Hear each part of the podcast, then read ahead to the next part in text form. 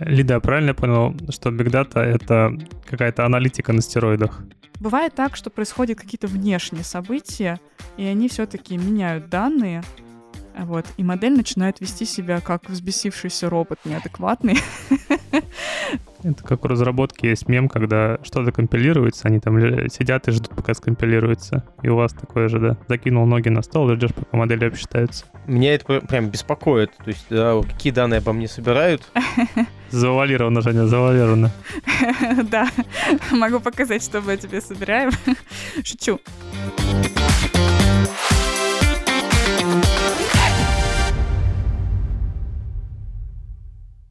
Всем привет! С вами подкаст «Диван».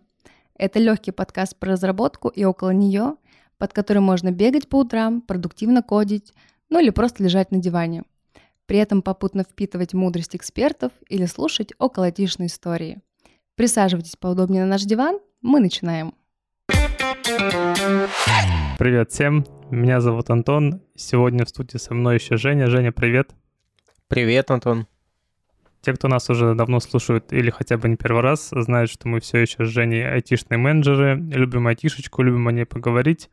И с нами об этом еще любит разговаривать периодически Алина. Алина, привет. Привет-привет. Алина наша киллер-фича, которая слушает, слушает, слушает, слушает, и в конце задает свои вопросы, вопросы, вопросы, вопросы. Да, Алин? Все так, все верно.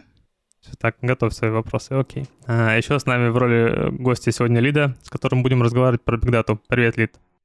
Привет. Расскажи про себя подробнее, как ты пришла к этой роли, почему мы с тобой разговариваем про бигдату. О, это очень длинная история, но если кратко, а, я большой фанат данных, на самом деле. Вот математика по образованию и в Киеве я работаю уже достаточно давно, уже более 8 лет, и все это время я занималась именно данными. Вот, и сейчас я занимаюсь разработкой а, дата-продуктов и сервисов внутри Киви, которые помогают лучше понять потребности наших клиентов и решать в том числе какие-то бизнес-вопросы даже в режиме онлайн и 24 на 7 при помощи данных и машинного обучения. Когда мы с Лидой договаривались о подкасте, мы думали, в каком формате это все построить. И Лида говорит, что чаще всего к ней приходят с вопросами э, развеять какой-нибудь миф. Да? Сегодня мы будем пытаться, пытаться это сделать. Лично для меня тема больших данных интересна, я в ней особо ничего не понимаю, покрытая тайной. Женя, тебя как с этим? А, тоже интересно. А, точно это сейчас актуально на слуху, и хочется лучше в этом разобраться. И сколько мифов а где реальность? Сорвем покровы. Да, давай начнем с определений. Вот я в своей голове примерно как человек со стороны IT держу, что такое high load. Ну, то есть какие-то, какие большие данные. В моем, в моем тоже понимании большие данные, большие нагрузки. Есть еще какая-то big data. Вот. Э, расскажи, это схожие понятия вообще или нет? Когда она становится big data, а когда она еще small data?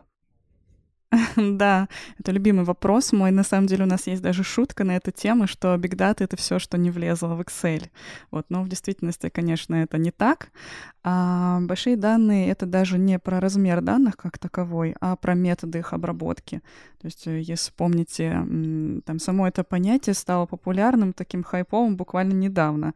И раньше все то же самое тоже существовало, но просто не называлось Big Data, называлось другими словами на русском, который редко кто вспоминает. Вот, а потом произошел вот такой вот ребрендинг.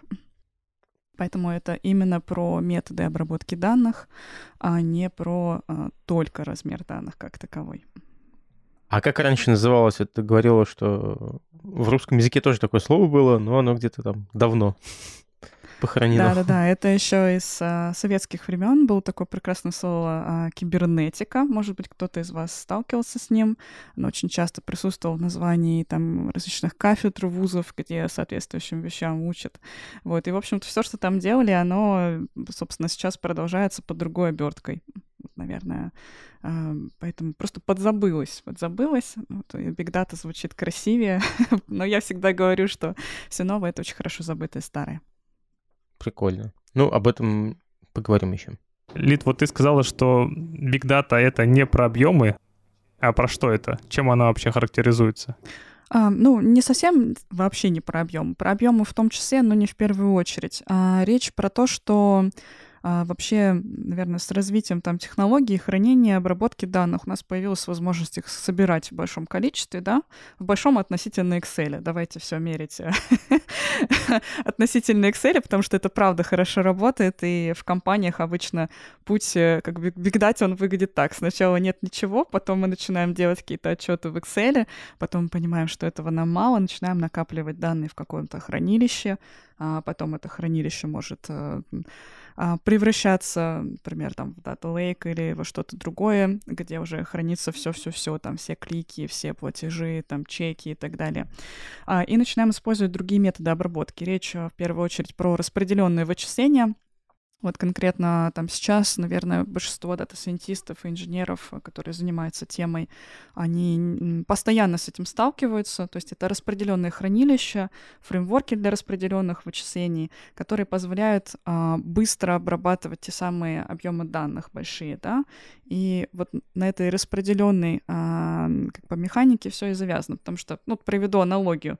Есть какая-то огромнейшая книга, в которой записаны разные вещи там про наших пользователей, и это вот та самая Big Data, да, она такая большая, что можно этими томами этой книги выложить там «Путь до Луны». Но мы хотим быстро получить ответы на какие-то вопросы, например, а, что клиента интересует, каким он склонен продуктам, вообще какие покупки там делал в последнее время, да, но поскольку книга огромная, а, и у нее, может быть, и содержания нет, мы быстро не можем прочитать и вот и выяснить, что там.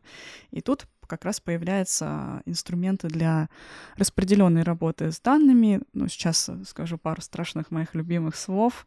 Например, тот же Apache Spark, который позволяет либо при помощи там SQL синтаксиса а, быстро там, писать запросики на очень большой объем данных, либо на собственном нативном синтаксисе. Вот различные модели, которые также а, могут обучаться распределенно на нескольких ядрах и так далее. Вот, и, собственно, Big Data — это про это, про то, как мы даже, может быть, простые вопросы — а, задаем себе и получаем ответ на них из очень большого массива данных при помощи более таких сложных технологий. Вот я бы для себя так это определила. Вот, и сами модели, про которые больше всего там все спрашивают, все меня любят спрашивать про нейронки, там про что-то еще, они существовали, а, в общем-то, и во времена маленьких данных, вот, которые буквально там, может быть, 15 лет назад все еще были. Вот все это было, только оно было больше на бумаге, а в каких-то статьях, в каких-то НИИ, и а, лишь вот с накоплением информации появились возможности, во-первых, хранить информацию, да, для того, чтобы такие модели использовать. А, и главное, обучать их с какой-то приемлемой скоростью, не ожидая там года, условно говоря. Вот для меня Big Data — это про это. Ну, в общем, звучит немножко абстрактно, но вот на самом деле так и есть. То есть это очень тонкая грань между а, Excel-файликом и Big Data для меня. Лида, я правильно понял, что Big Data — это какая-то аналитика на стероидах? Да, мы для себя даже так это и называем. Прям ты сейчас попал в яблочку. Вот, возьмите меня к себе тогда. У нас есть вакансии. Да. Я еще знаю, что в Excel был когда-то ограничение, насколько там 65 тысяч строк, а теперь его нет, поэтому уже я вообще... миллион или даже ну, два. Но я, я уже под, подхожу уже под это все. Мне кажется, два критерия я прошел. Мне кажется, мне еще осталось узнать, чем отличаются все люди, которые вот у вас есть, ты говоришь, вакансии, да? То есть я знаю, что есть ну, там, big data, есть какие-то дата-инженеры, дата-сайентисты, ML-инженеры, или я что-то все путаю. Расскажите все разницы, и вот mm-hmm. если бы я пошел, то мне на кого бы мне лучше пойти? С учетом того, что я знаю, сколько строк в Excel и, вот, и про аналитику. Да, это очень хороший вопрос. А, по поводу команды. Ну, у нас такая продуктовая команда, поэтому я бы не сказала, что у нас 100% а, там разделены эти роли, да, как это, как бы, например, в другого формата компаниях бывает. Но, тем не менее, есть а, дата-сайентисты, это те люди, которые, по сути, строит различные гипотезы, например, о предмете своих исследований. Это может быть клиент, это могут быть а, там какие-то партнеры или товары в зависимости от сферы. Да? Вот в нашей команде мы занимаемся анализом клиентов, поэтому все наши гипотезы касаются клиентов. А, они строят эти гипотезы, затем придумывают, как их проверить при помощи данных. То есть у нас есть целый бэклог гипотез, которые мы обрабатываем. Копаются в данных, и, наверное, 70% нашей работы, именно дата-сайентистская, она связана с тем, что нужно разобраться, во-первых, что за данные нам нужны, а где мы можем их найти, какие они сущности содержат, какие атрибуты, что из этого нам может быть полезно для проверки нашей гипотезы. И потом инструментами а, из математической статистики, а, из различных там разделов математики — Естественно, модели машинного обучения мы эти гипотезы проверяем. И в конце получаем а, ценность тех или иных, скажем, а, фич о клиенте. Да? Вот важно знать это или не важно а, для построения той или иной модели. Вот поэтому дата-сайентисты — это те, кто непосредственно занимается исследованием данных в очень крупном объеме, кто использует э, математический аппарат, строит модели. Вот. Но повторюсь, что э, построение моделей не является там, основной деятельностью. Основной деятельностью является именно исследование.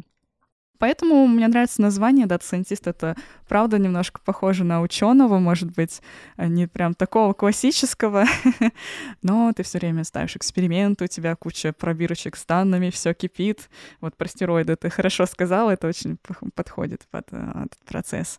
А вот э, какой у них по факту артефакт? Вот они что-то сделали, после себя они что рождают? Какую-то статью или там модель?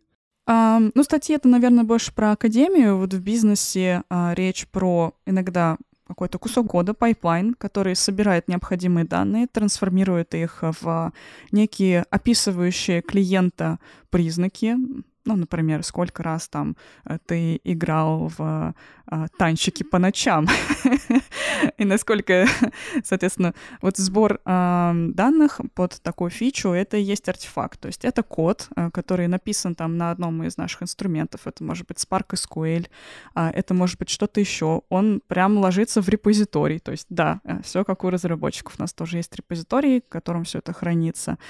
А если потом эти фичи используются в какой-то модели и обучаются модели, есть также артефакт в виде обученной модельки. Они бывают самые разные, имеют прям физическую форму, то есть это файл определенного формата.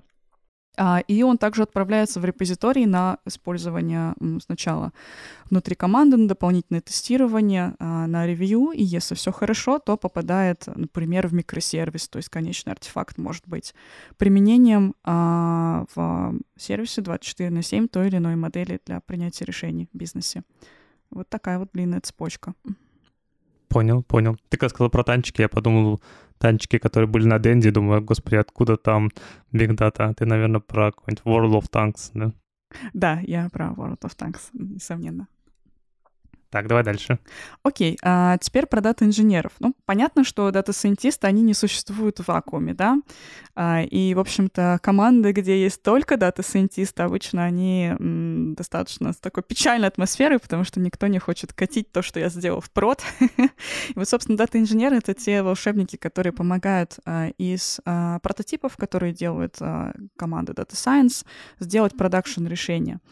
А, если вообще говорить про машинное обучение, про бигдату, то вся продуктивизация, то есть э, процесс э, постановки там, той или иной фичи на прот, очень похож на обычную разработку, там, любую, да, то есть есть э, там процессы тестирования, а, есть там юнит-тесты, есть разные а, код-ревью в огромном количестве, вот, наверное, даже у нас их больше, они включают в себя там архитектурный ревью, насколько придуманная дата-сайентистами фича ложится там на нашу модель данных, насколько выбранный фреймворк мы сможем поддерживать в продакшене и так далее. А, и, собственно, есть сами процессы деплоя и эксплуатации позже, да, то есть те решения, которые мы делаем, их нужно как-то поддерживать, вот в том числе есть сервисы, которые должны быть доступны всегда с определенным SLA, и вот дата-инженеры, они отвечают именно за эту часть, то есть за то, чтобы то, что было придумано, вот эти артефакты прекрасных дата-сайентистов, они превратились в решения, которые мы сможем а, максимально безболезненно поддерживать потом в проде достаточно долго. То есть вот эту цепочку они делают. Вот, то есть они занимаются оптимизацией кода, задают разные неудобные вопросы, а почему у тебя а, вот такой join, а не такой, а вот здесь у тебя план запроса не очень, а давай-ка мы подумаем над этим алгоритмом, кажется, что он ест много памяти, а может перепишем с питона на скалу. Вот такие вот вопросы они задают дата-сайентистам, заставляют их по-другому посмотреть на проделанную работу, ну и в конце а, рождается уже какой-то production, такое ready решение, которое можно внедрять, и, в общем-то, они выкатывают все это дальше и занимаются поддержкой по инженерной части. То есть это дата инженера. Какие еще роли есть? А, ну, в нашей команде на самом деле есть еще роль, которая распределенная между всеми, то что периодически все ей занимаются.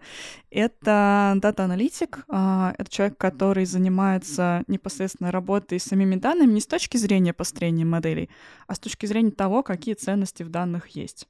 Вот конкретно в Киеве у нас постоянно появляются какие-то новые продукты, там платежные для наших клиентов, и рождаются в связи с этим новые данные. А, и эти новые данные, они могут а, быть интегрированы тоже в наше решение, но нам для начала нужно разобраться, а что там, если это какой-то новый проект, например, для самозанятых, как мы можем а, эти данные уложить там, наши продукты, нужны ли они нам, добавят ли они ценности там, или качество моделям.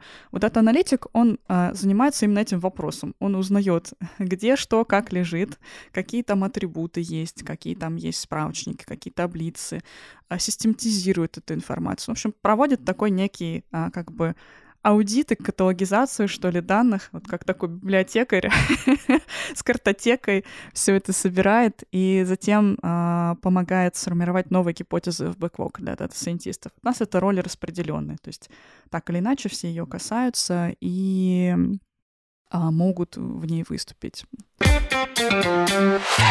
Э, Лид, э, ты несколько раз упомянула модель данных, что она там каким-то образом строится на основе там э, данных, гипотез. Угу. Расскажи, что это такое, ну прям по шагам, вот как это происходит, надо построить модель данных, это что это такое?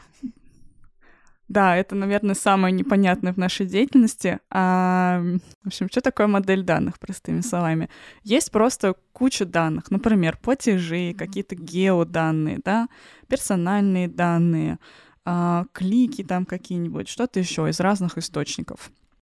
И вот они в сыром виде лежат где-нибудь в хранилище. У нас это, соответственно, Hadoop.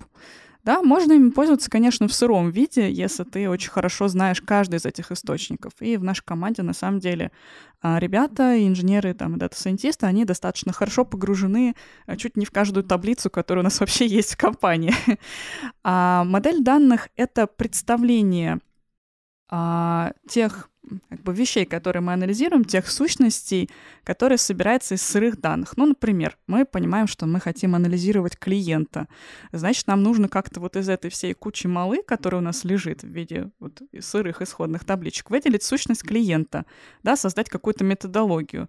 А, и по этой методологии наполнить новую структуру табличек. То есть это а, структура таблиц в базе данных, а, которые по определенным принципам наполняются данными из э, сырца, то есть вот из слоя, который мы получаем из всех наших основных продуктов и которые мы непосредственно пользуемся для создания там тех или иных фич, там моделей и так далее. То есть это может быть какая-то предагрегация, это может быть просто разложение сырых данных по атрибутам и так далее. Некая постобработка, которая нам позволяет проще моделировать э, вот мир или клиента в нашем случае. То есть, простыми словами, это некая такая витрина данных, которая описана в виде понятного там предметного языка, которая дается аналитику легко получить те или иные данные не по каким-то там if там то-то, то-то, там, я не знаю, там поле такое-то, да. а именно на предметном языке, да, то есть вот э, строить какие-то уже так и есть. представления. Угу. Да, да. Может быть, будет проще, а, если там я упомяну именно архитектурные модели, да, вот модель данных может строиться по-разному. Есть там звезда, есть анкор, есть Data Vault. А, и это представления, которые позволяют из сырых данных сделать какую-то, ну, как бы модель, которая будет использоваться дальше для построения аналитики, либо там для продакшн целей, которая может хорошо масштабироваться при появлении новых данных. Вот модель данных — это вот про это, по сути. Угу. А вот эта модель данных, она строится от какой-то потребности. Вот ты еще также упоминала про э, обучение, машинное обучение. И вот мне mm-hmm. тоже вот интересно, ну, как бы, а вот машинное обучение это какие-то нужно сначала вводные задать, или просто мы говорим, вот есть тебе скармливаемые данные, и там потом машинное обучение какие-то гипотезы само генерит, и вот говорит, ну вот, вот такое-то вот ага. происходит поведение. Угу. Мы подошли, наверное, к самому большому мифу про большие данные, про машинное обучение. Мне очень нравится. Да, в общем, модели, они не могут просто взять так и скушать все данные и отдать результат. На самом деле тут э, работает правило garbage in, garbage out. вот, собственно, в модельку нужно положить какие-то уже э, либо предобработанные данные, либо даже агрегированные. То есть вот клиент, и у него там количество кликов за последние 30 дней, количество оплат по разным провайдерам за последние 180 дней, а, там пол, возраст, что-то еще. То есть вот такие прям вектора нужно, собственно, передавать на вход модели.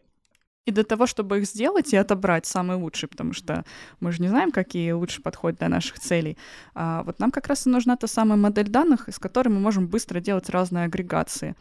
А, и э, на самом деле это архитектурная задача, и строится она под конкретную всегда тему. То есть если наша цель, допустим, сделать какой-то онлайн-сервис, например, для скоринга, для того, чтобы определять, а, будет ли клиент выходить там на просрочку, а, или для целей там антифрода, где требуются какие-то онлайн-вещи. Вот архитектура этой модели данных, она будет строиться, исходя из этой задачи, из того, как мы должны соответственно, быстро отдавать ответы, как мы должны часто обновлять данные, какого они рода, из каких источников. Вот все это, конечно, влияет, да.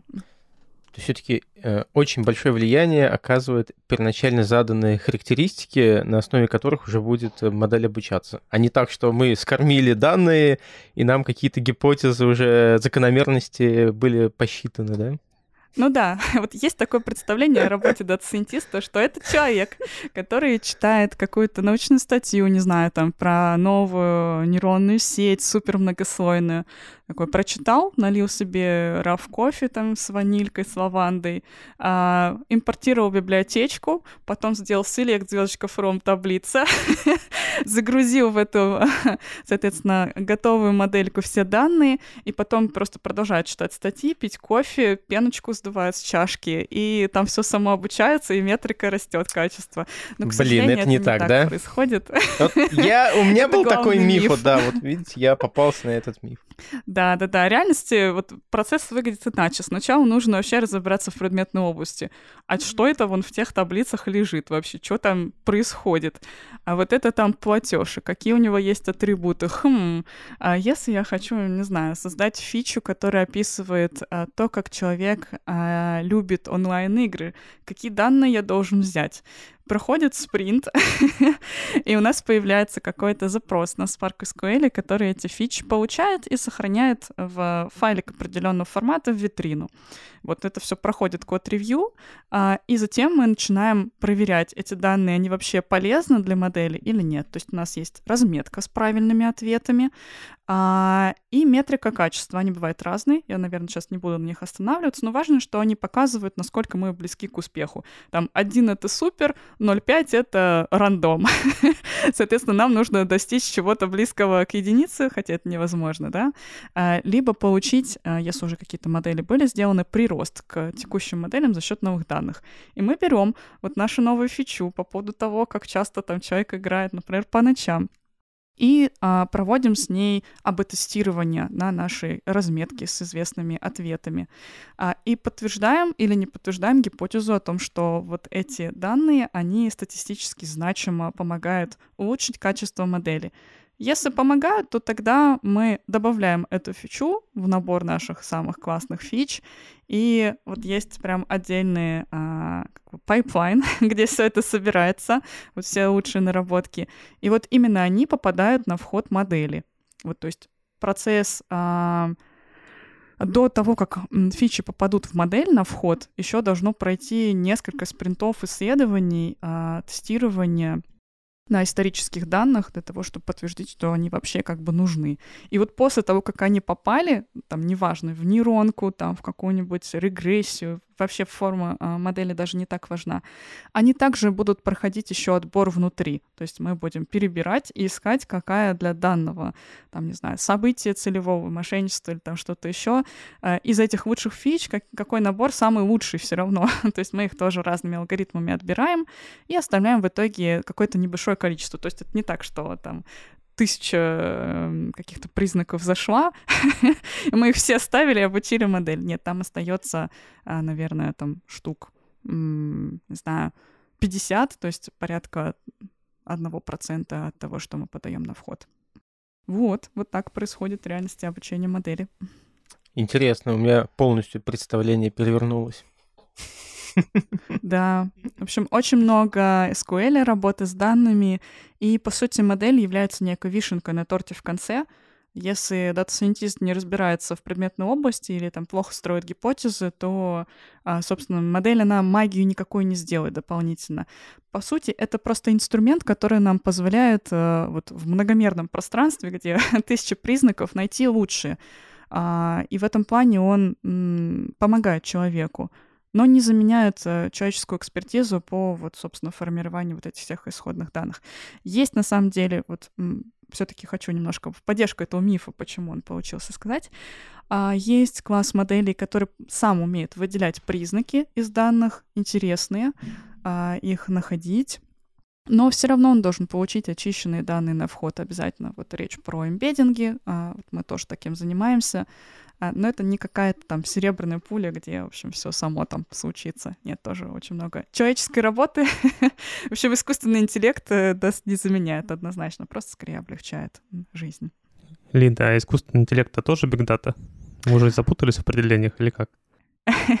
Ну, мы с ребятами вообще очень любим троллить, когда кто-то произносит это слово, там, AI, потому что по факту э, все модели, они немножко глупее, чем человек, любые, хоть там 10 слоев нейронки, поэтому э, на конференциях хорошо говорить, что да, там искусственный интеллект, все такое, но внутри команды в реальности своей работе мы даже никогда этот термин не используем. У нас есть данные, есть модели, а вот есть метрики качества, если они растут, то круто, но мы никогда это не называем там такими пафосными словами. Вот. В избежание того, чтобы а, все-таки получить правильный результат, важно э, не, наверное, не название, а про что это, да? Если мы научились там лучше что-то распознавать, то этого достаточно. Не обязательно называть там AI эту штуку. Я еще знаю слово когнитрон и персептрон из моего обучения. Подходит О, сюда? персептрон, да, подходит. Все, Это одна из простейших э, нейронных сетей, да. Все, Сложнее бы сказала что-нибудь. Какую сложно мне надо сказать, чтобы я повысил свои шансы? Эм, да вообще, на самом деле, если хочется пройти интервью хорошо на любую там вот из начальных позиций, неважно, дата-инженер, дата-сайентист, во-первых, надо четко понимать, зачем тебе это надо. Uh, вот все люди, которые в этой сфере работают, они очень страстно uh, увлечены самими данными как таковыми. Вот если данные не очень интересные, а там нравится больше микросервисы, там еще что-то, может быть, это там, в общем-то, и не то, что нужно, да, вот надо прям любить данные, и иметь э, до старта такие очень уверенные навыки именно в работе с ними. Это SQL. Вот у нас 70% работы происходит на SQL, огромные простыни аналитических функций, там разных сложных запросов. Это вот прям такой базовый гигиенический минимум, то, что должно быть. И уметь работать с разными структурами данных, а, там э, речь, конечно, там не только про корреляционные базы, но и в том числе там, про списки всякие, дикшенери и так далее, понимать, как их обработать. Вот, поэтому вот что первое бывает на собесах, такие позиции. Вот без SQL вообще никак. Ну и дальше, конечно, там алгоритмы и способность э, абстрактно мыслить. Вот это уже разное для дата-инженеров и для дата-сайентистов. Пузырьковой сортировки, если что, нет. У нас другие задачки другого толка. Но алгоритмы спрашиваете? А, да, но это не в таком формате, что вот whiteboard и давай напишем вот это. А, вот, например, для Data Science там вакансий у нас всегда есть какая-то практическая задача с игрушечным датасетом.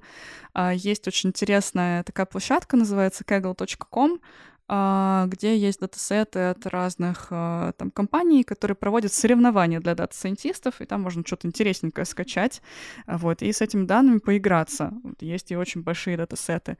И вот также на интервью у нас есть реальные кейсы с данными, вот из таких открытых источников, которые мы предлагаем решить. Это обычно исследовательская какая-то задача, нужно ответить на несколько вопросов, показать, что ты не только там владеешь инструментами, там SQL, Python, но и также э, хорошо разбираешься в статистике. Например, там нужно рассчитать э, среднее значение там какого-нибудь параметра, построить распределение какой-нибудь величины там из предложенных данных, а, рассказать, как бы ты строил а, модельку, направленную там на ту или иную историю. В общем, такой мини-исследовательский кейс, и мы прям решаем его онлайн, а, обсуждаем разные вопросы, связанные со статистикой, и смотрим, как вот мыслительный процесс идет, потому что он потом будет так и идти на работе.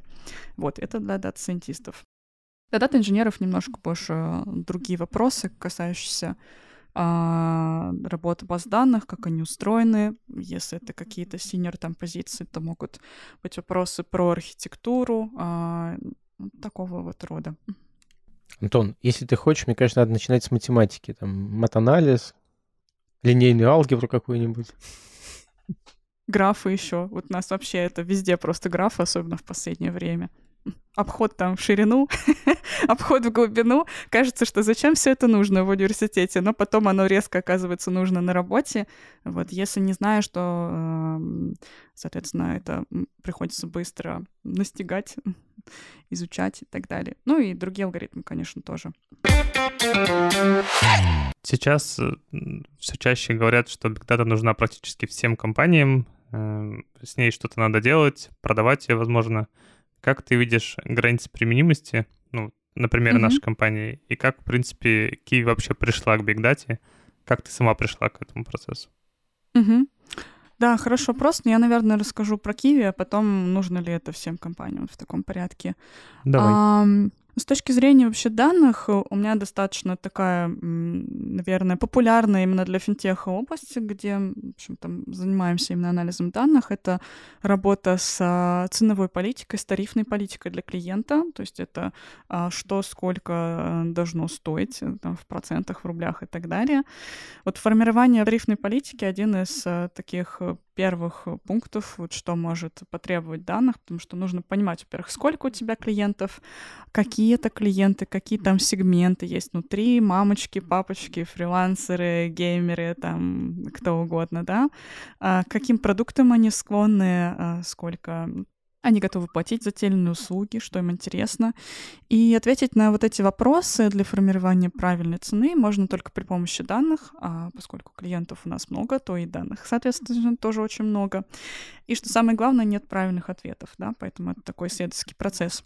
Поэтому лично для меня Big Data в Киеве началась именно с а, моей работы в отделе трейд-маркетинга очень много лет назад, когда мы занимались а, с моим менеджером разработкой новой политики торговых условий для клиентов и столкнулись с тем, что у нас вообще есть вопрос, а кто они и что им интересно и а, сколько что должно стоить. То есть стало понятно, что наши старые какие-то представления, они на тот момент были не актуальны, и нужно было создать новую картину реальности, понять, кто наш клиент, а, и, исходя из этого, построить новую архитектуру цен.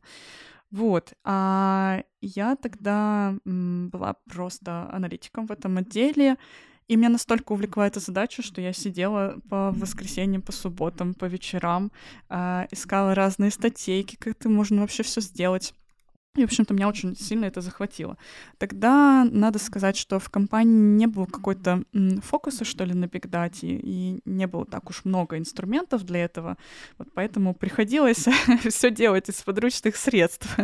А на виртуалочке, в общем, поставить себе нужные библиотеки питоновские и все такое. Ну, в общем-то, тогда случился очень интересный проект. Кстати, о нем есть э, также статья на Хабре э, в корпоративном блоге Киви, там несколько лет назад мы об этом писали. В общем, возникла у меня идея клиентов э, а, сегментировать при помощи их историй. То есть каждый платеж, каждое действие — это некое слово, которое клиент нам рассказывает. И эти слова можно представить в виде а, текста. И есть в машинном обучении методы обработки естественного языка, вот так называемый NLP. Не путать с NLP, которая про психологию, про цыганок и вот это все, это другое NLP, математическое. А, в общем, оно позволяет из а, текстов извлекать темы. И мне возникла идея, почему бы не найти темы а, наших клиентов, вот, про которые они говорят своими действиями, своими покупками. И вот такую модель я реализовывала, причем в основном я занималась этим, а, как я сказала уже, по вечерам, по выходным. Вот нужно сказать, что это был такой первый опыт а, для меня, вот именно создание сложной модели. Очень увлекательно. Я общалась даже с авторами библиотеки open source, которая, в общем-то, а, нужна была для построения этой модельки. Вот, узнавала у них всякие нюансы, как это работает, планируют ли они там некоторые баги устранить и так далее. В общем, в конце а, по результатам анализа у нас была достаточно такая интересная презентация, которую мы подготовили, показали менеджменту с предложениями уже именно бизнесовыми, что делать в связи вот с тем, что у нас вот такая картина мира, вот наше предложение, как, э, собственно, актуализировать цены, как их в будущем строить. И а, так случилось, что, не знаю, звезды, может быть, сошлись или что-то еще. Мы очень много заработали на этих изменениях. Они были действительно к лучшему. Я не буду называть цифру, но они прям были очень большие. Ну, прям вообще. Вот. И после этого мне дали возможность а, аж развивать собственный отдел на эту тему. Я так, уху, машина обучения работает, к вопросу, нужно ли оно, как бы окупается или нет. Но это был такой кейс, сделанный, в общем-то, руками из подручных инструментов, да, еще не системный. И здесь, наверное, можно перейти к вопросу, а нужно ли компаниям Big Data, когда и как. Я считаю, что она не всем нужна, да, потому что есть, во-первых, разные отрасли, а, и что более важно, есть технологический уровень зрелости компании. Вот в Киеве вообще платформенные решения для работы с большими данными, они существуют достаточно давно. Вот, то есть, ну, уже точно лет пять. Вот есть у нас платформенная команда потрясающая, которая а, поддерживает хранилище, разрабатывает всякие инструменты для поставки данных, для трансформаций, там вычислительный кластер поддерживает классный для дата-сайентистов. Вот это очень прям большой труд и инвестиции. То есть это большая команда, а, очень таких скиллованных людей с а, особой экспертизой, с особыми навыками. И в нашем случае это абсолютно оправдано, потому что у нас есть, э, ну, собственно, внутренний проект, который легко монетизируется. Ну, та же работа, например, с ценами, да. Если мы принимаем такие решения э, день ото дня, как поменять цену, основываясь на данных, вот на различных моделях, то мы понимаем, что вот наши изменения, они генерируют тут такую выручку X. Можем это вполне четко оценить. Вот, но это не всегда нужно. То есть если а, мы говорим не про финтех, а про другие отрасли, то например, зачем маленькому стартапу а, в э, какой-нибудь музыкальной сфере прямо сейчас Big Data? Ну, не зачем пока что. А вот компаниям, где данные по умолчанию собираются, их достаточно много, стоит об этом задуматься. Конечно, это в первую очередь там банки, это страховые компании, это инфо. Но на самом деле есть э, факт, даже такой, из статистики мы с ребятами как-то нашли э, картиночку э, проникновения вообще технологий, именно связанных с аналитикой, с машинным обучением по отраслям. И там вверху две красные плашечки э, банки, потом страховые, э, и потом все такое вот грустное, серенькое, то есть ну, почти проникновения нет. По причинам, потому что данных не так много, либо они не собираются, либо на этом нет фокуса и так далее. Теперь к вопросу, а, наверное, окупаемости. Вот как я сказала, чтобы вообще что-то начать делать с данными, это очень похоже, знаете, на что? На разработку алмазной копии. То есть есть, в общем, горы, в них там где-то спрятаны алмазы очень глубоко, надо до них докопаться. Но для этого нужно сначала сделать инфраструктуру, да, и она достаточно дорогая. Там подготовить э, различные дрели, там что-то еще. В общем, можно там целый поселок построить вокруг шахты. И вот с данными то же самое. Нам нужны какие-то алмазы для бизнеса достать, а для начала нужно в это вложиться — а, в железо, в, а, в команду, и очень многие, а, кто именно начинает там какую-то активность с большими данными, не забывают, что как-то нужно это поддерживать, это кто-то должен делать. Сначала все почему-то нанимают дата-сайентистов, а на самом деле нужно нанимать э, дата-инженеров и там девопсов в первую очередь, чтобы они подготовили вот хранилище, там процессы правильные. И это дорого, да, это прям дорого, вот как алмазные копии но зато потом, когда алмазы мы получаем, вот, а, это определенная ценность. Вот. Ну и мне кажется, для финтех отрасли, даже если ничего такого нету, не собираете данные, не анализируете их, не используете это в бизнесе, ну, грустно, надо срочно начать использовать, потому что, опять же, это уже потерянная выручка. Вот. И про сферы, а, да там любые, вот управление ценами, управление рисками розничными, да, если это классический банк и есть кредитный портфель. Это антифрод, конечно же, а, но и множество есть внутренних применений, а, клиентский сервис, то есть как работать с клиентами, маркетинг, когда и кому направить какую коммуникацию. Все это может делаться там, при помощи а, дата-продуктов внутренних, при помощи моделей, при помощи аналитики. Вот почему нет. Только что Лида развеял еще один миф на тему того, что бигдатеры потребляют кучу-кучу ресурсов не приносят денег. Лида, расскажи, э, вот когда вы ночью спите, у вас какие-то модельки обсчитываются? Как вообще да. это работает? Да? 24 на 7 работает все? Ну, по сути, да, у нас, а, на самом деле, процесс построения модели, он полуавтоматизированный, то есть есть, а, как я рассказала, нужно сначала что-то подготовить на вход, и это работа, требующая человека. А, вот мы там поковырялись в нашем хранилище, а, по нашим гипотезам добыли какие-то фичи, и дальше нужно просто их положить в наш пайплайн, который будет их обрабатывать, отбирать лучшие, а, и формировать финальную модель. Вот этот пайплайн, он, по сути, у нас э, такой очень близкий к автоматическому, вот, э, а, он просто крутится на нашем вычислительном кластере, можно пойти попить кофе, можно поспать. на выходных он тоже будет работать. И в конце запостит э, в наш тикет, мы ведем задачки в джире, вот, запостит результат, графички там нарисует, закинет файлик с цифрами, эм, заполнит какие-то поля, и ты просто потом можешь сортировать все задачки, посмотреть, хм, э, мы сделали 5 штук моделей, там, какие метрики качества, или какие эксперименты зашли зашли, какие не зашли. То есть вот эта часть, она на самом деле достаточно автоматизирована. Это как у разработки есть мем, когда что-то компилируется, они там сидят и ждут, пока скомпилируется. И у вас такое же, да? Закинул ноги на стол и ждешь, пока модели обсчитаются. Ну да, у нас в это время, правда, не ноги на стол кладем, а занимаемся новыми гипотезами. У нас есть даже отдельный эм, такой как сказать, бэклог самых дерзких гипотез, которые мы хотели бы проверить. Вот когда нужно много моделек обучить, мы их поставили, и давай разбирать этот бэклог и думать, что там сделать. Поэтому вот занимаемся в это время именно человеческой работой, такой исследовательской. А есть еще такое интересное понятие, как continuous learning. Это когда вообще постоянно обучаются эм, те модели, постоянно отбираются фичи, и просто инсайты о самых лучших фичах э, скидываются там куда-нибудь на дашборд, мы просто наблюдаем за тем, как они прирастают, потом снимаем сливки и э, из полученных самых лучших фич делаем уже какой-то готовый продакшн-сервис. То есть такое тоже может быть. Вот мы очень хотим это внедрить, пока у нас а, просто есть э, работающие за нас модели по выходным и по ночам. Вот, мы стремимся к полной автоматизации. Есть ли какие-то модели, которые в реал-тайме прям принимают какие-то решения? Например, там что-то произошло, и тут же мы там оперативно цену поменяли без участия человека там или э, еще что-то. Да, несомненно, у нас есть э, микросервисы на базе как раз моделей, которые работают 24 на 7 и используются в принятии бизнес-решения автоматизированном. Вот, но это больше касается а, такого класса моделей, называемых скоринговых моделей.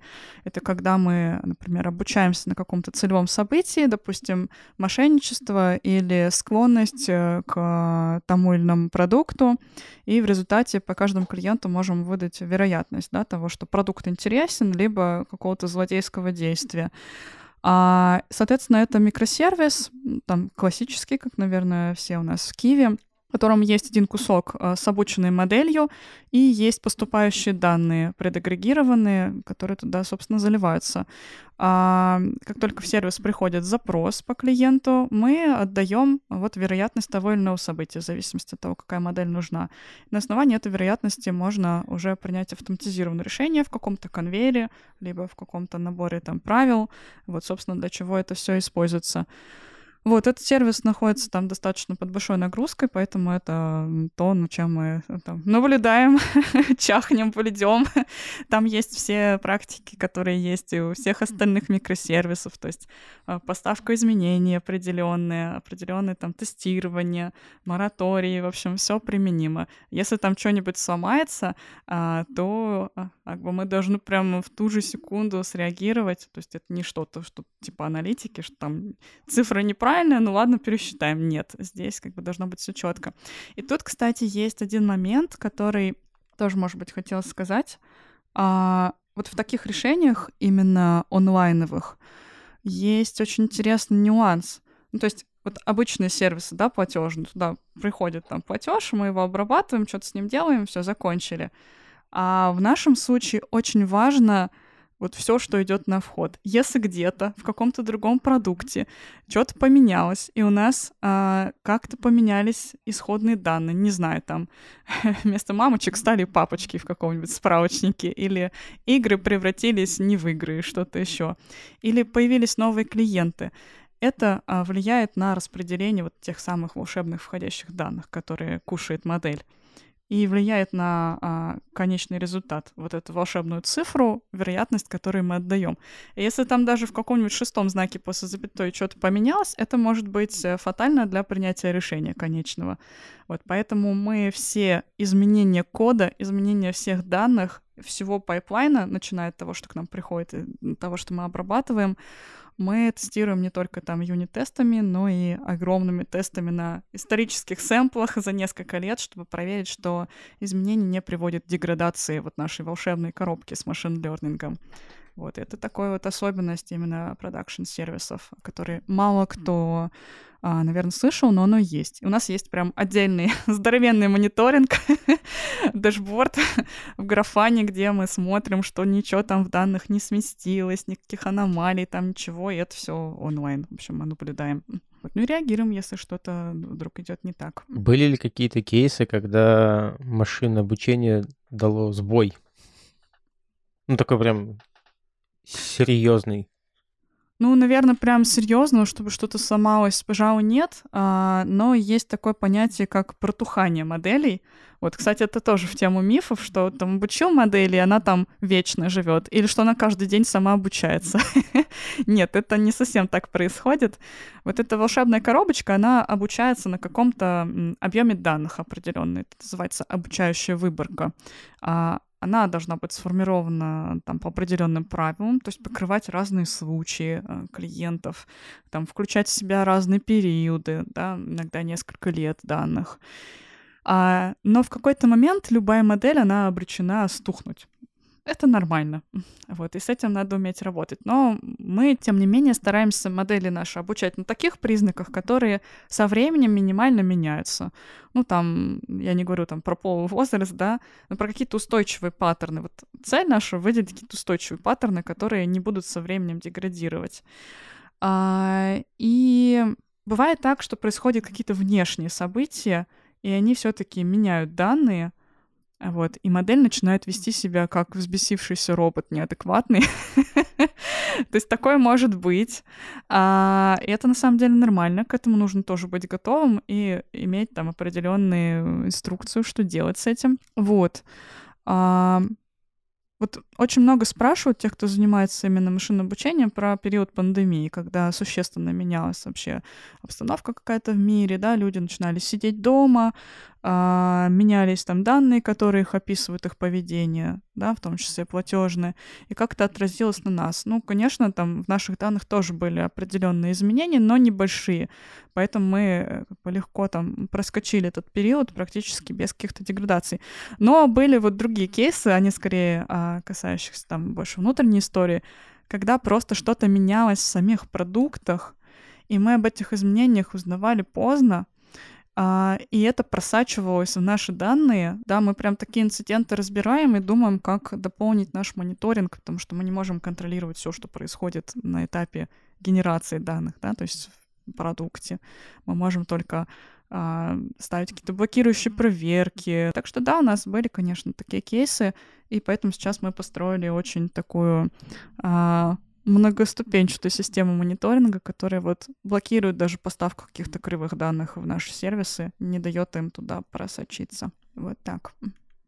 Лида, а как ты вообще тестировать бигдату? Это какой-то маркер закинут на вход, ты в конце ожидаешь, что что-то выйдет то, что ты ожидаешь? Um, ну, похоже, смысл тестирования в том, что оно происходит не на тест-кейсах каких-то синтетических в основном, да, и даже на самом деле не на реальных данных за там, последний там, месяц, а очень больших выборках. То есть у нас есть выборки с правильными ответами, а, например, по какому-то событию, будь то а, фрод или там склонность к тому или иному продукту, там прям клиент, дата, когда он среагировал, и нолик единичка. Один значит да, нолик нет. А, и по этой разметке мы можем оценить качество модели определенной метрикой. И смысл тестирования заключается в том, что любое изменение в данных или коде вот на этой огромной исторической выборке, которая там может десятки миллионов строк включать, повторенное несколько раз дает тот же статистический результат. То есть там не должно среднее ехать, не должно дисперсии ехать. А это проверяется при помощи стат-тестов, АБ-тестов. А, поэтому процесс тестирования выглядит следующим образом. Мы подготовили какое-то изменение в данных или в коде, Соответственно, Дальше мы собираем все предсказания нашей модели по этой огромнейшей выборке. Сначала на текущих как бы пайплайнах, да, без изменений, и потом то же самое с изменением. Получаем 10 миллионов тут записей, 10 миллионов других записей. А, повторяем это еще раз, и затем проводим стат-тест, который нам должен ответить на вопрос, поменялось ли а, среднее предсказание, поменялась ли дисперсия стат значимо, вот, поменялись ли метрики качества стат значимо. Если изменений а, в худшую сторону нет, это уже хорошо. Если есть изменения в лучшую сторону, да, когда мы, например, тестируем новые фичи, мы оцениваем, насколько они значимы. Там, в третьем знаке после запятой это вообще топчик. Во втором знаке после запятой это мега огонь, и сразу вообще команде просто лайк. А, ну и После этого мы это все смотрим на ревью и принимаем решение о внедрении или не внедрении. Но еще потом мы мониторим на проде на случай, если вдруг что-то в общем, было вдруг пойдет не так, вот мы еще посмотрим какое-то количество дней, что действительно все сохраняется, вот те тенденции, которые мы описали. Вот так происходит тестирование. Вот, ну, но юнит-тесты обычные тоже есть, просто красный и зеленый. Просто они не так важны, наверное, здесь, как вот такое ретро-тестирование мы его называем. Лид, а давай теперь поговорим про безопасность с точки зрения пользователя. Вот мне интересно, а какие угу. данные обо мне собирают? И или все-таки они как-то обезлично хранятся, и мне нечего беспокоиться, что лично будут знать про меня, там, что я вот Женя, и я угу. интересуюсь какими-то темами. Вот. Э, меня это прям беспокоит. То есть, да, какие данные обо мне собирают. Завуалировано, Женя, завуалировано. Да, могу показать, что мы тебе собираем. Шучу. Ну, а по поводу безопасности данных э, нужно сказать, что вот доступ ко всей совокупности данных, которые у нас есть, он а, присутствует только там у определенных команд. а, есть аудит запросов, эм, чувствительные данные хранятся, естественно, там в зашифрованном виде, то есть ничего так просто это достать нельзя.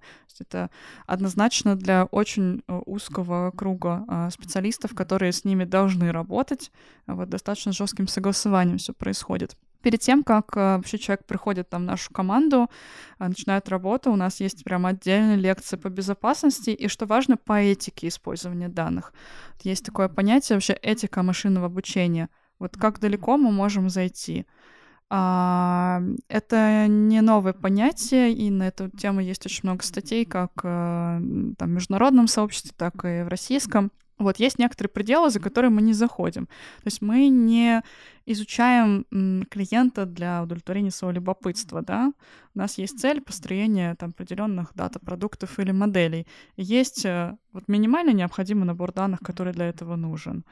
А, и мы работаем именно с ним. Поэтому, отвечая на твой вопрос, кто что там про тебя может знать и что мы используем, а, мы используем там, естественно, платежные данные, там какие-то геоданные, если они у нас собираются, а, но мы используем их в агрегированном виде.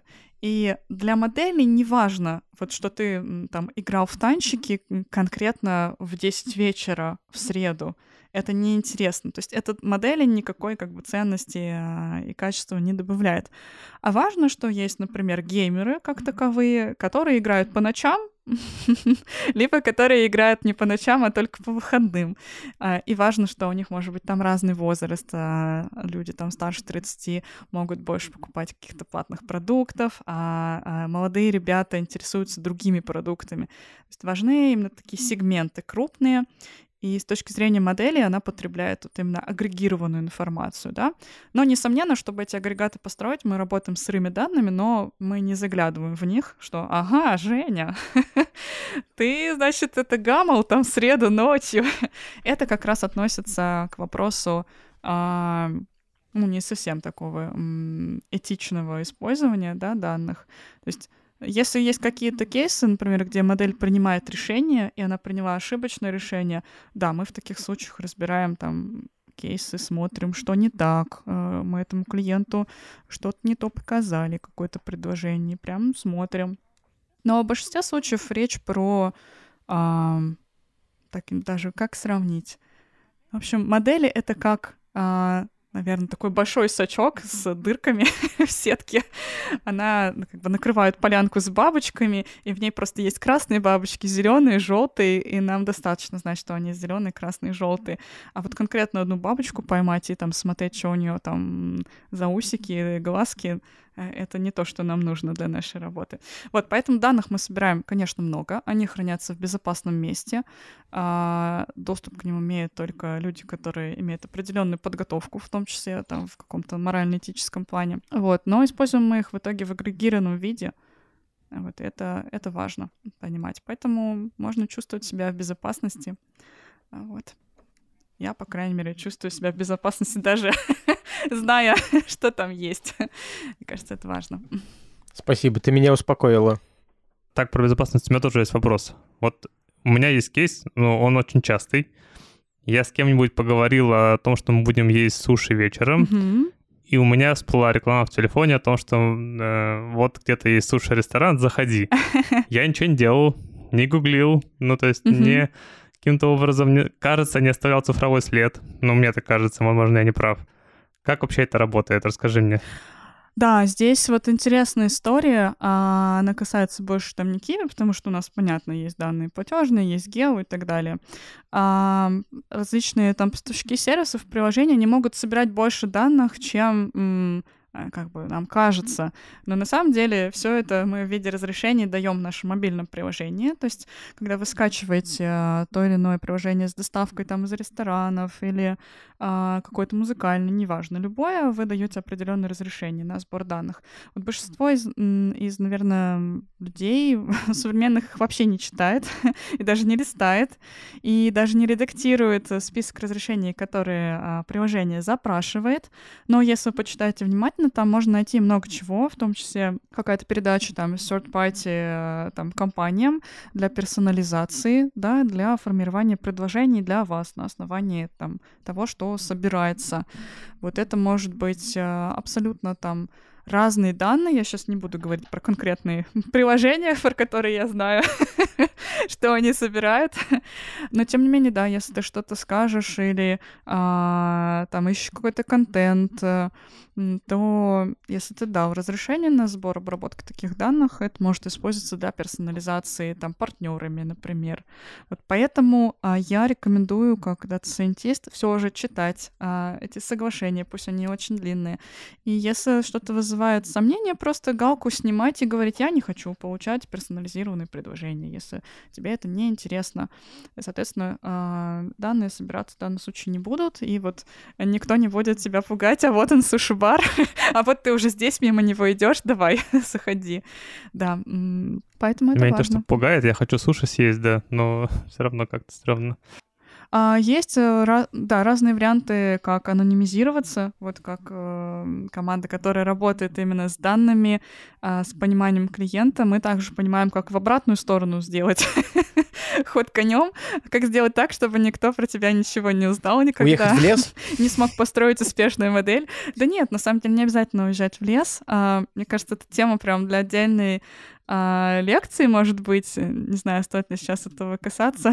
Но, в общем-то, хорошая практика, во-первых, э, читать э, эти соглашения, во-вторых, а, если там для разных э, целей там есть устройства для работы, для личной жизни, использовать отдельные устройства для интернет-серфинга, смотреть, какими браузерами пользуетесь, вот сейчас достаточно много различных технологий, которые позволяют делать персонализацию по а, там движением мышки а, да, на сайте и так далее, и так далее. Поэтому можно подумать в сторону браузеров, которые позволяют чуть больше анонимности получить и там какие-то основные трекеры а, убрать. Вот. Пользоваться, например, разными картами платежными для разных целей, а, чтобы, с одной стороны, там видели, как э, семенины, которые покупают памперсы, а на с другой карточке ты заядлый геймер. Это два разных портрета в двух разных местах. Вот такой вот совет можно еще дать. А, ну и, наверное, может быть, чуть меньше импульсивно пользоваться скидочными тоже предложениями. Если идешь куда-нибудь в магазин и знаешь, что ты туда не вернешься, можно не оформлять скидочную карту. Вот. Раз уж, а, раз уж так, да, не давать дополнительные свои данные. Так что да, с этим можно побороться. И можно, мне кажется, и нужно. Это такая гигиена определенная цифровая.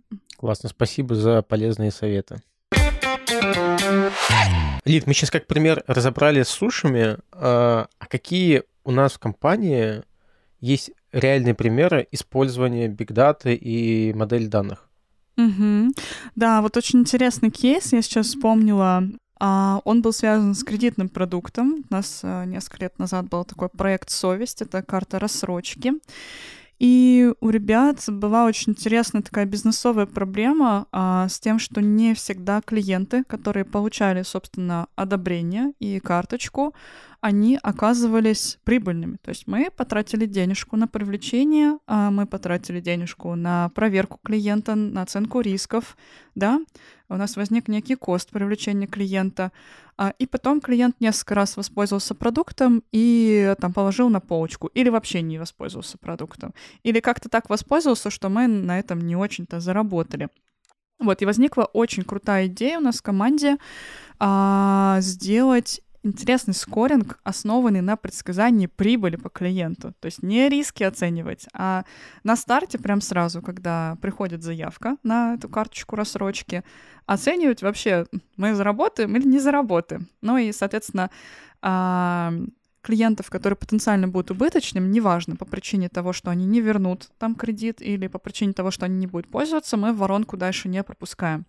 А на тот момент это была достаточно такая инновационная идея, вот сейчас вот а, эта именно модель, она называется LTV scoring, она потихоньку начинает распространение свое в банках, и даже один очень большой банк недавно на конференции рассказывал про этот подход, что они его внедряют, как бы он дает им прям value, да, для э, основных там продуктов. Вот мы на тот момент э, подумали, это было очень дерзко со стороны там тоже рисков такой был вопрос, хм, это будет работать, давайте попробуем. И в общем-то мы построили модель э, на как раз-таки имеющихся у нас данных и клиенте, которая на старте только клиент пришел к нам с улицы, а, просто по номеру телефона бы определила вероятность того, что клиент будет э, прибыльным либо убыточным. Вот. И дополнительно еще сделали модельку, которая предсказывала прям абсолютные значения, сколько мы заработаем.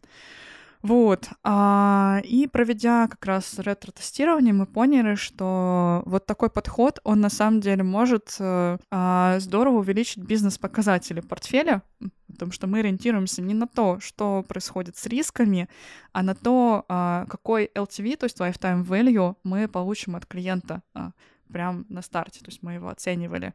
Вот, и, в общем-то, эта модель позволяла также клиента потом и переранжировать, то есть можно это было бы использовать даже для определения а, там каких-то условий по лимитам, по дополнительным опциям платным и так далее. Вот. А, Поэтому этот кейс, он был прям очень интересно, как мне кажется, с точки зрения бизнеса, и дал начало а, тоже классу похожих идей. В итоге у нас есть а, похожая модель на проде сейчас, чуть-чуть там модифицированная, которая используется там тоже для внутренних целей. Вот, и мне кажется, что очень круто, что мы тогда как бы вот это попробовали, несмотря на то, что эта идея была там абсолютно новой. А вот, и действительно у нее был бизнес-эффект реальный. Вот один из таких ярких примеров. Какой примерно процент э, успешных предсказаний сбылось? А, тут вообще-то хочется сказать в целом по поводу моделей, как, как они меряются, да. У каждой модели есть определенное там качество, вот, и мы меряем не процентом успешных предсказаний, а мы меряем конечной прибылью. То есть если у нас способ применения моделей растет э, та статья дохода, на которую мы влияем своими предсказаниями, или расходов, если мы это применяем к расходам, то вот в абсолютных э, рублях мы меряем финансовый результат. И, в общем-то, мы в команде ориентированы на то, чтобы прям мерить выручку от нашей деятельности, хотя не всегда там это прям легко считается, но мы стараемся это считать. Вот, и для себя ведем даже квартальные итоги а, и смотрим всей командой, как они выглядят. Потому что мы делаем модели не для того, чтобы а, с умным видом рассказывать об этом на конференциях, вот, а для того, чтобы а, компании сделать какую-то дополнительную прибыль, либо что-то сэкономить. Лид, вот э, еще раз про большие деньги, да, и про большие данные. Это где-то вот ты все время ставишь равно, вот. Вы приносите прибыль для компании, это уже хорошо, классно. Вот. Угу. Есть ли какой-то дальнейший путь? То есть там, придумывать какие-то модели и продавать их. Или, например, продавать датасеты. Вот касательно продажи данных, поскольку э, Kiwi содержит в себе в составе Kiwi Банк и банковскую лицензию, то мы, конечно же, никакие данные ни для каких целей а, не можем продавать. Да, вот был вопрос по поводу безопасности данных. А, банковская тайна, законы персональных данных, все должно оставаться там внутри контура. А, вот. Но по поводу монетизации есть много способов, как монетизировать там внутри каких-то внутренних дата-продуктах, собственно, чем мы и занимаемся. Потому что, по сути, а, все модели, все сервисы — это в том числе там, помощь основному бизнесу платежному, да, в тех или иных а, стримах продуктовых. Вот. А на рынке вообще другие игроки, да, занимаются там продажей различных дат и продуктов. Я думаю, что многие там из вас сталкивались. Вот, кстати, касательно суши, есть компании, которые занимаются предоставлением а, там разных целевых аудиторий для рекламы и так далее. Вот, но это такая специфическая область, вот, и банковская деятельность все-таки не подразумевает, что мы Вообще даже можем подумать о раскрытии каких-то данных. Все данные должны храниться в секрете, потому что банковская тайна. Вот. Клиент должен чувствовать себя в безопасности. Так, а какие-то модели? Ну, то есть там что-то накодили, и это можно выложить, не знаю, либо в open source, например, uh-huh. и сказать, мы классные, мы вот это умеем, или наоборот, там, сказать, у нас есть такая-то модель, хотите ее купить, например, сколько-то денег, это вообще монетизируется или нет? Да, это монетизируется, но не в виде продажи моделей, а в виде сервисов. А, то есть, вот я говорила там про LTV скоринг, да, для совести. Что такое скоринг? Это а, сервис какой-то, который там может какую-то вероятность отдавать. Вот есть игроки на рынке, которые предлагают, собственно, такие услуги. А, можно там по API кидать запросы, получать ответы а, в виде там какой-то анонимизированной цифры, и глядя на эту цифру, на результат предсказания модели, а, собственно, принимать какое-то решение там в онлайне. Вот сами модели никто никогда не продает. Их либо делают под ключ консультанты, да, там, которые приходят там в банк и говорят, ну, сейчас построим там конвейер, например, разработаем модель для оценки рисков.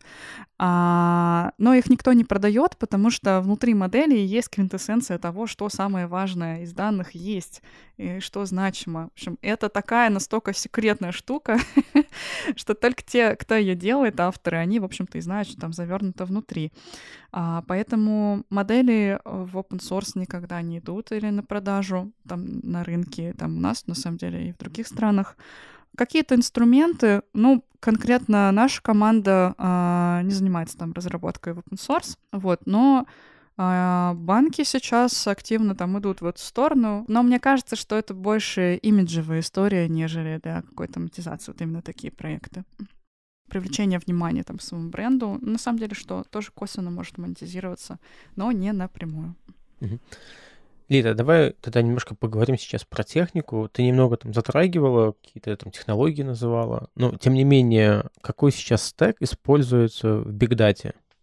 Угу, угу. Да, поняла вопрос. А, смотри, у нас есть а, платформенная команда Big Data, которая как раз занимается а, поддержкой общей платформы, разработкой. Что у нас сейчас есть? А, с точки зрения хранилища мы используем а, сейчас Hadoop, вот, куда поступают все данные из разных наших источников а, по ELT подходу, то есть все данные поступают как есть, и затем потом а, в Hadoop мы можем на них смотреть, на сырые, и как-то их трансформировать в нужные там фичи, в агрегаты и так далее. То есть такой вот подход используется. А есть самописный инструмент, тоже сделанный платформной командой нашей замечательной, который а, умеет делать разные трансформации с данными в Hadoop и также занимается оркестрацией э, всех процессов, связанных с поставкой, с трансформацией, ну, то есть, условно, мы получили из источника какие-то изменения, должны их потом положить в наше хранилище, потом как-то трансформировать в витрину, и потом это отправить куда-нибудь еще в какую-то базу, например, для отчетов или для аналитики. Вот а, ребята как раз а, создали и поддерживают свой фреймворк, который позволяет все это делать.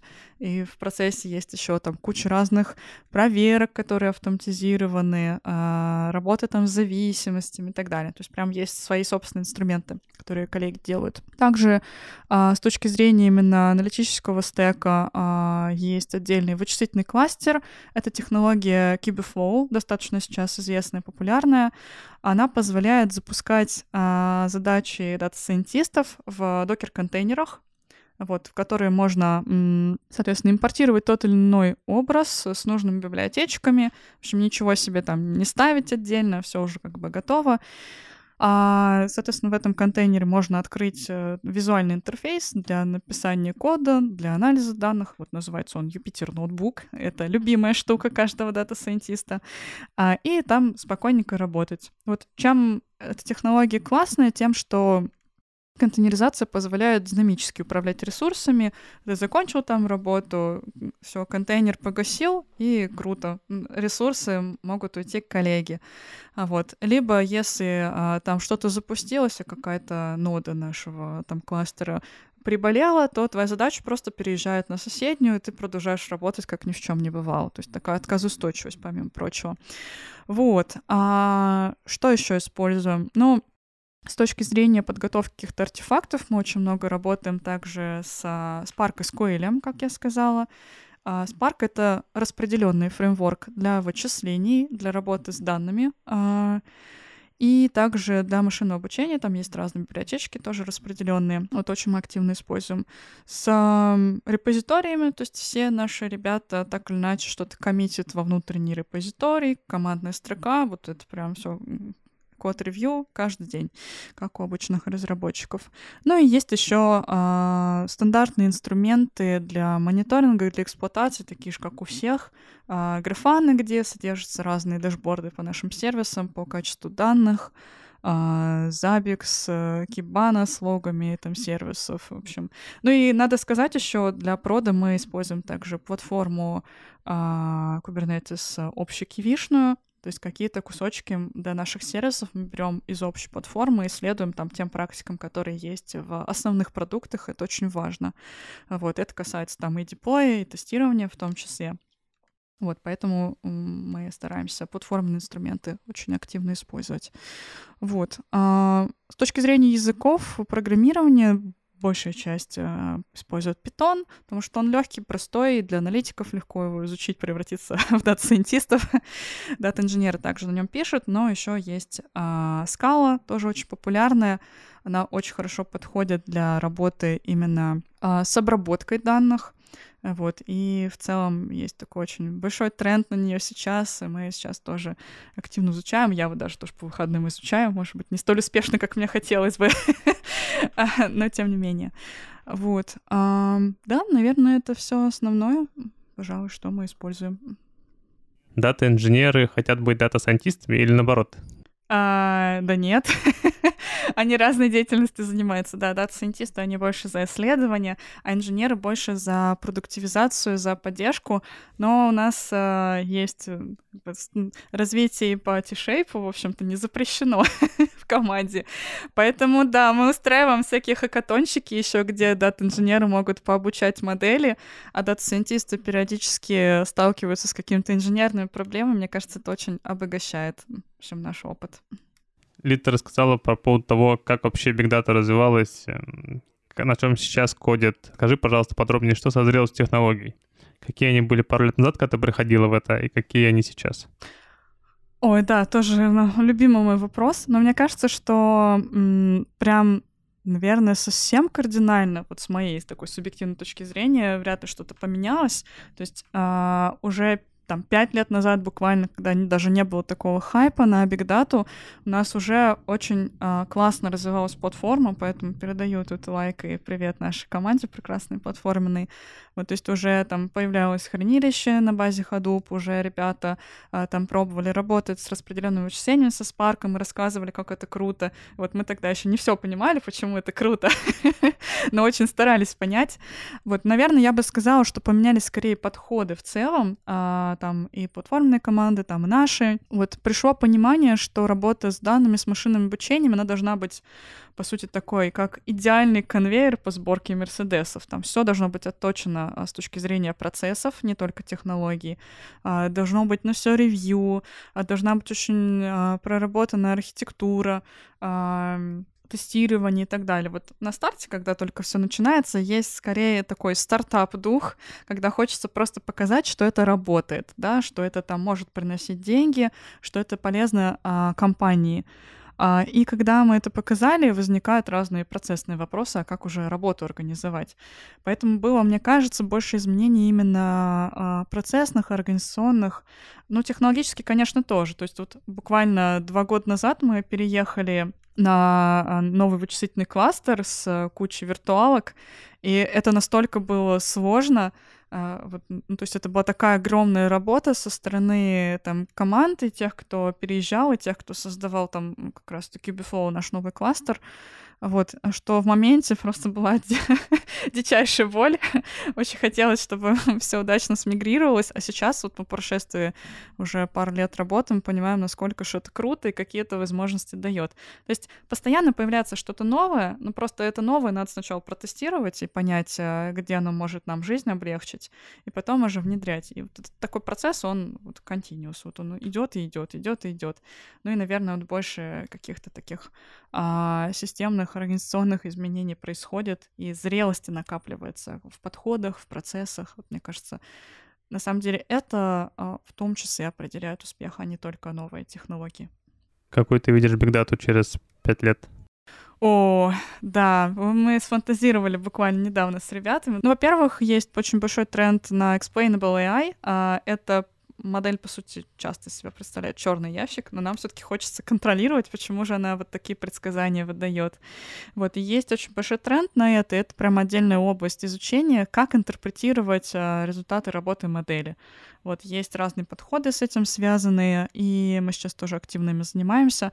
Мне кажется, через пять лет а, это будет прям must-have. И вот все должно быть понятно, все страхи а, по поводу использования каких-то сложных архитектур модельных, они должны уйти, потому что сейчас они пока еще остаются, вот то, что я вижу а, там иногда у коллег или где-то а, от знакомых на рынке в смежных областях, то есть вот это должно уйти.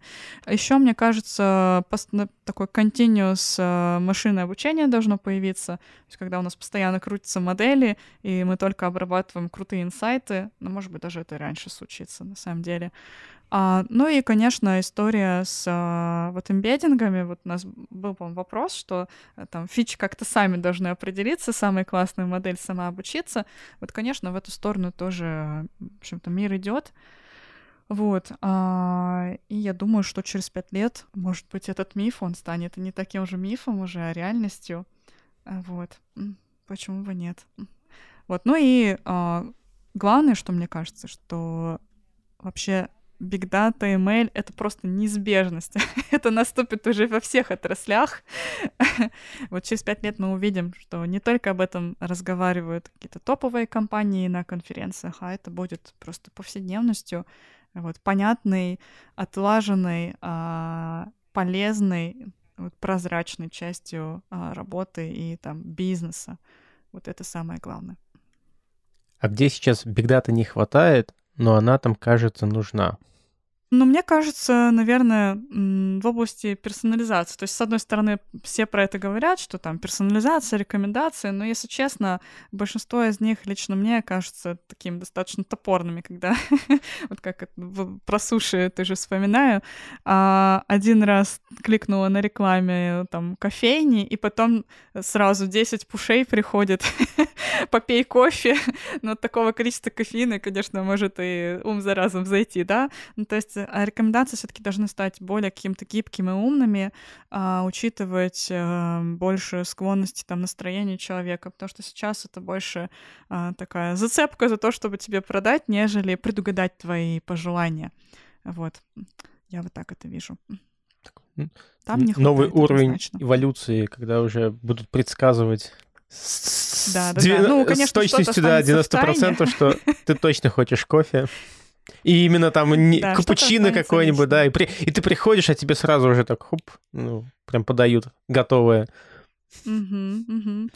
А, но мы вообще с ребятами думаем, что хорошо, что не все можно предсказать, и есть а, что-то личное, что останется с нами и внесет погрешность модели.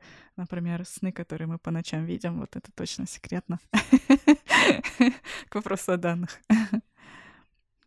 Ты считаешь себя предсказателем, гадалкой?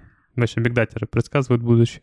Конечно, у нас есть отдельные модели для предсказания временных рядов, даже используем. Ну, ты скажешь, что это отдельная роль, знаешь, там отдельная роль гадалка. Да, да, да. Иногда я просто смотрю на данные, я уже знаю, что это означает, мне даже ничего не надо строить, никакие модели. Вот. Но это а, нейронка в голове, она же тоже работает, она обучалась долго. Уже больше 30 лет, поэтому кажется, что мы тоже способны на много. Поэтому да, такая дата гадалка иногда бываю. Лид, мы с Женей закончили свою часть, спрашивали вопросы, которые интересовали нас, и теперь вопросики, которые интересуют Алину. Алина, давай. Да, я готова. Лид, а, вот ты очень много а, рассказывала про процессы и задачи, которыми вы занимаетесь. А можешь а, как-то, может быть, вкратце описать свой обычный рабочий день? Вот чем конкретно ты там с утра до вечера занимаешься? Какой-то, ну, среднестатистический такой. Угу, угу. Да, ну, тут можно в двух ролях, наверное, вспомнить, когда я работала вот именно дата-сайентистом, сейчас уже все таки а, управляю командой, это там разная история, да, вот как менеджер мой рабочий день выглядит следующим образом. А, вот с утра я начинаю с, по крайней мере, в спринте в первый день с разбора бэклога, у нас есть огромный там бэклог экспериментов, надо понять, что из этого интересно, приоритизировать, вот как нам кажется, что даст больше бизнес там ценности. А, есть очень много встреч таких архитектурных в течение дня, где мы обсуждаем, как те или иные новые штуки встроить а, в наши либо процессы, либо в сервисы имеющиеся. А, постоянно код-ревью, то есть это вообще очень большая часть, касается инженеров и дата-сайентистов. Мы обсуждаем, как сделать, почему это так было сделано. Я задаю всякие неудобные вопросики, проверяем методологию, то есть с точки зрения там бизнес-смысла данных, с точки зрения понимания вообще, что происходит. Вот. Раздаю плюс два э, или минус, в общем, как пойдет. Наверное, тут как у всех. И еще, ну, моя конкретно рабочей неделе, наверное, это не каждый день случается. Я также провожу обучение внутреннее для ребят. А, мы прям собираемся и в течение там часа пилим вместе какую-то одну фичу. Я показываю что-то новое из подходов, а, и мы это прям опробуем буквально на месте. И за час хотим получить мини-артефакт, а, который можно прям добавить в бэклог и потом взять на проработку уже следующий спринт. Вот. И есть еще отдельная часть, она обычно под вечер, когда у меня заканчиваются все 100-500 совещаний, а, я тихонечко сижу за компом и занимаюсь R&D, смотрю, что появилось интересного из статей, а, какие-то новые технологии себе записываю так, чтобы из этого в следующем квартале нам попробовать. Вот, это с точки зрения менеджера. А у дата-сайентиста, у котором я тоже была и остаюсь, на самом деле, бывших не бывает. А, день выглядит так. А ты сидишь, ковыряешься в данных, данных. так проходит 70% твоего рабочего дня. Ты собираешь там разные агрегаты, то так, то сяк, пересобираешь, потом обучаешь модельку на этом, потом ты получаешь результат, он тебе не нравится, снова начинаешь это делать и так далее. Вот, ну и проходишь код-ревью, то есть очень много работы с данными а, и погружением именно в предметную область, то есть что за продукт, что же за данные такие, а, смотришь какие-то конкретные кейсы граничные, почему что-то не получается. В общем, такая исследовательская работа вот во многом.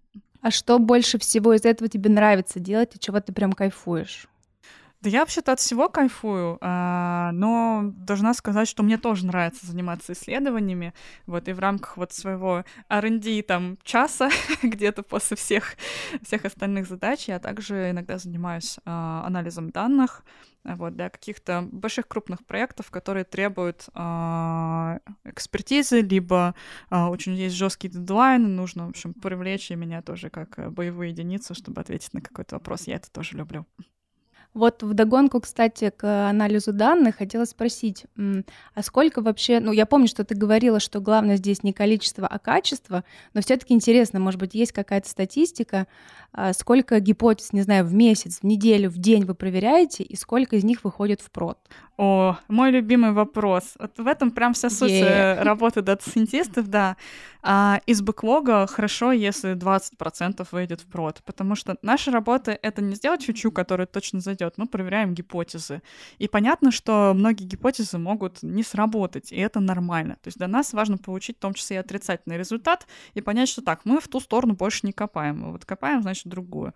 Поэтому а, здесь правило Паретта 80% работы может не дать значимого прироста, да, там для моделей, а 20 даст. Из этих 20 мы погрумим, мы поймем, что можем сейчас сделать только там 10, да, на текущей архитектуре там данных или чего-то, что у нас есть. Вот, и мы их внедряем. Есть иногда бывает очень сложный проект, у которых гигантский uh, time to market. Вот самый большой у нас был в 9 месяцев. Вот, это был очень сложный uh, такой матчинг, то есть когда мы из разных uh, данных, пытаемся лучше определить клиента, вот, и там был очень сложный алгоритм, много раз переделали, были большие проблемы с исходными данными, нужно было там их всякие, всяким разным образом почистить. Потом мы еще три раза насчет архитектуры передумали, и вот мы наконец-то все катим в прод. Бывают какие-то быстрые фичи, когда мы за две недели прям сделали, и потом еще а, за неделю все выкатили, и вот оно готово.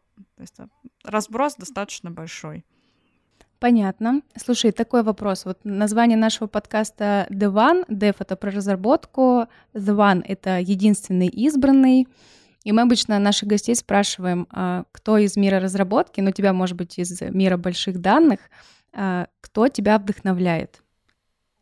Ой, да, вот это вообще сложный вопрос, я даже не готовилась к нему. я не могу сказать, что у меня есть какой-то прям конкретный кумир. Ну или что тебя вдохновляет вообще в больших данных? Да, наверное, у меня есть такая определенная моя как бы специфика. А, меня больше всего вдохновляли вообще мои преподаватели из университета. Вот, а, как я говорила, у меня образование в области прикладной математики, и очень много преподавателей из СВМК МГУ в нашем ВУЗе. У них всегда была такая ясность мыслей, такое, скажем, подача материала очень крутая, что важно не просто выучить там теорию, да, потому что вот я э, опытный преподаватель, я рассказываю теорию, а она тебе пригодится вот для таких-таких кейсов. И на самом деле в жизни все так и получилось. Вот все, что казалось сложным, все, что казалось, не знаю, там, зачем я учу, это все пригодилось. Поэтому вот забудь все, что вы учили в университете, это точно не про меня. И я, я вот каждый день думаю э, с благодарностью о том, что спасибо, что вы мне рассказали об этом именно так. Вот и так научили учиться, и я теперь могу учить и других тоже думать в эту сторону. Вот поэтому мои главные преподав... кумиры — это мои преподаватели из университета. Да, очень круто. Спасибо тебе большое. Так, Алина закончила своими вопросами, и нам пора заканчивать. Сегодня мы поговорили про бигдату, про определение, как ее использовать, где там есть деньги, они там есть, судя по всему. И наши любимые вопросы к ведущим. Эм, сегодня я задам его в виде «Женя, кем бы ты хотел быть, дата-инженером или дата-сайентистом? А, хороший вопрос. Я вообще тоже по образованию математик, поэтому, с одной стороны, область дата-сайентиста, может быть, она и близка, и я помню, тоже мне было интересно всегда что-нибудь поисследовать, там, какие-то решать такие задачки, но сейчас я вообще забыл математику. Вот, поэтому даже не знаю. А, но мой опыт, как бы, как разработчик, он ближе, с одной стороны, больше к дата-инженерам. Вот, поэтому не знаю даже. Не знаю, как ответить. Сложно. И то, и то интересно. Да, сложный выбор. Так, Алина, ты бы что выбрала? Ох, ну, я гуманитарий, вот поэтому для меня это из разряда ничего не понятно, но очень интересно. Ну, не знаю, наверное, дата-сайентиста, так вот, если, если прям выбрать.